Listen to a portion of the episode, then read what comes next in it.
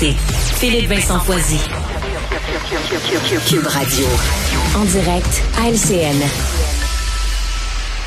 La ministre de l'Habitation, Philippe-Vincent, s'est dite désolée là, pour ses propos sur les sessions de bail, euh, des propos qui euh, ont pu paraître insensibles. Elle s'en est excusée.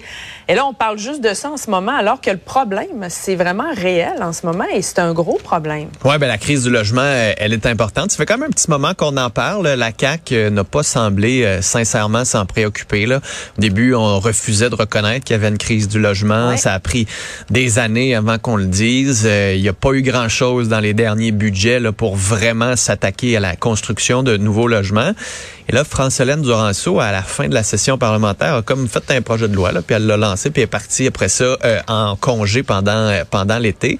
Mais ce projet de loi-là avait quelques surprises dont on n'avait jamais entendu parler de la part de la C A Q, là. Notamment la, fait, la fin des sessions de bail. Tu sais, j'en avais parlé un peu en oui. début de semaine, qui est un outil en ce moment utilisé pour essayer de garder les loyers bas. Donc, un locataire qui passe son bail à un autre locataire pour éviter des hausses de loyer. Parce que ce qu'on voit en ce moment, c'est quand on met fin à un bail, ben les propriétaires augmentent quoi, trois, quatre, cinq fois plus le loyer que si il y avait, euh, si le bail se perdurait. Donc, ça fait en sorte que ça fait monter énormément les loyers en ce moment, alors qu'on est en pleine crise du logement. Il y a une pénurie de logements, donc les locataires n'ont pas vraiment le luxe de refuser, même pas le luxe non plus de contester, parce que normalement, selon la loi, ben, un, loca- un propriétaire ne pourrait pas faire des augmentations de loyer trop élevées. Il est obligé de dire, ben, voici le dernier loyer, voici l'augmentation, puis si c'est trop élevé, il faut que je l'explique, puis s'il n'y a pas d'explication, mais je peux pas le faire. Mm.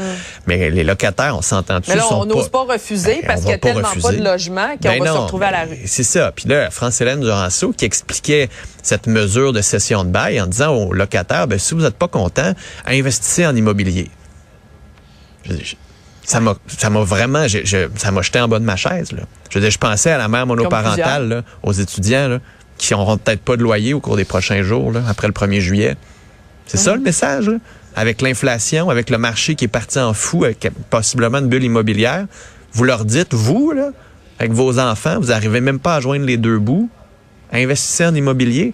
C'est pas juste dire, j'étais un petit peu pas sensible. C'est un extrême manque de sensibilité, au même niveau que Bernard ah oui. Drainville qui regardait les gens du devoir pour dire, vous comparez vraiment le travail des profs avec celui des ministres puis des députés. Il y a, il y a un grave manque de sensibilité euh, du côté de la, certains ministres de la Coalition Avenir Québec. Ils vont devoir faire attention pour pas que ça devienne une marque de commerce du côté de ce gouvernement-là. Puis, tu sais, je regardais le projet de loi. Oui, il y a des mesures pour encadrer les évictions.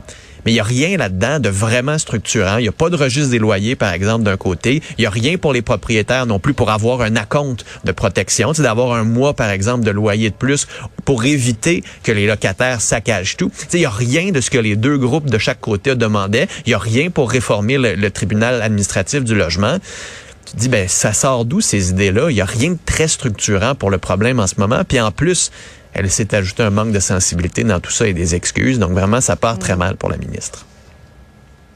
Parlons d'Erin O'Toole, qui est sur le point de quitter la vie politique. En début de semaine, il a donné ce qui aurait été probablement son dernier discours en chambre. Tu voulais revenir là-dessus? Oui, fort probablement son plus beau discours et son le discours que chaque Canadien devrait prendre quelques minutes là, pour écouter. Parce que, bon, M. O'Toole, on le sait, ancien chef conservateur, s'est fait poignarder dans le dos par l'équipe de Pierre Poilievre dans tout le dossier euh, des camionneurs, justement parce qu'il n'était pas assez extrême. Et, il a livré un beau discours pour rappeler certains euh, principes de base, notamment celui de la discussion, celui de la démocratie, celui de ne pas mettre des groupes, euh, d'opposer certains groupes par rapport à d'autres. Par exemple, il a reproché au gouvernement d'ostraciser les chasseurs, mais aussi reproché à son équipe de virer dans les théories du complot, notamment contre des grandes instances comme l'ONU, Forum économique mondial, en rappelant que ces instances-là servaient à quelque chose, servaient à ce qu'on ne répète pas les erreurs du passé. Il a aussi dit, en ce moment, on voit un grave problème avec les réseaux sociaux. Il dit, j'ai mmh. peur qu'on ce soit le début de la fin pour notre démocratie à cause des réseaux sociaux, parce qu'on n'est plus capable de se parler, parce que dans ce Parlement, on préfère les likes au nombre de vies qu'on est capable de changer. Donc, je pense que ce genre de discours-là devrait être entendu, mais surtout devrait être appliqué en politique aujourd'hui, et c'est malheureusement moins, de moins en moins le cas, parce que justement, comme il dit, on valorise les likes, les clics, ce qui fait crier, ce qui fait réagir, plutôt que ce qui est profond et ce qui peut changer les choses comme il faut, là. Parlons maintenant de l'OTAN euh, qui tient en ce moment euh, ce qui est probablement le plus important exercice aérien de son histoire, euh, le Air Defender qui va se dérouler jusqu'à vingt-trois juin, là, je pense. Donc, vingt-cinq nations, deux cent cinquante avions, pas de Canada. C'est, euh, est-ce que tu es surprise? Est-ce qu'on est surpris? J'ai vu la, j'ai bon, vu l'annonce. On en a parlé à quelques reprises, toi et moi, de, de, de la situation euh, de l'armée au Canada, entre autres. Ben oui, puis en plus, c'est l'aviation. On a de la difficulté avec nos F dix-huit, on a de la difficulté à changer mmh. la flotte.